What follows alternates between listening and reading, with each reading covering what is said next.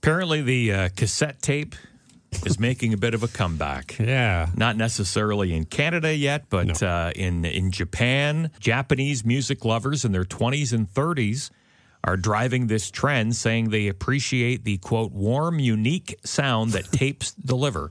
Especially we were talking off air and you mentioned how like sometimes cassette tapes like to stretch. Oh, yeah. And you get that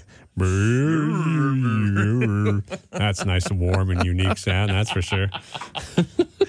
Uh, employees at one record store in Japan said they've had to designate a corner in the store for cassette tapes.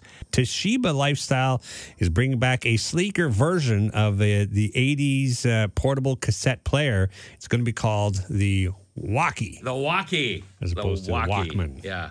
Uh, you know, I, I, I think back to the cassette tape. Um, I just, you always cringed when you'd be listening to your favorite album on cassette.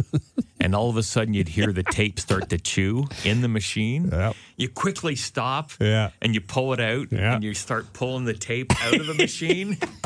I remember I went through two cassettes of uh, Van Halen's 1984 album. I played it so often that it was might as well jump, jump.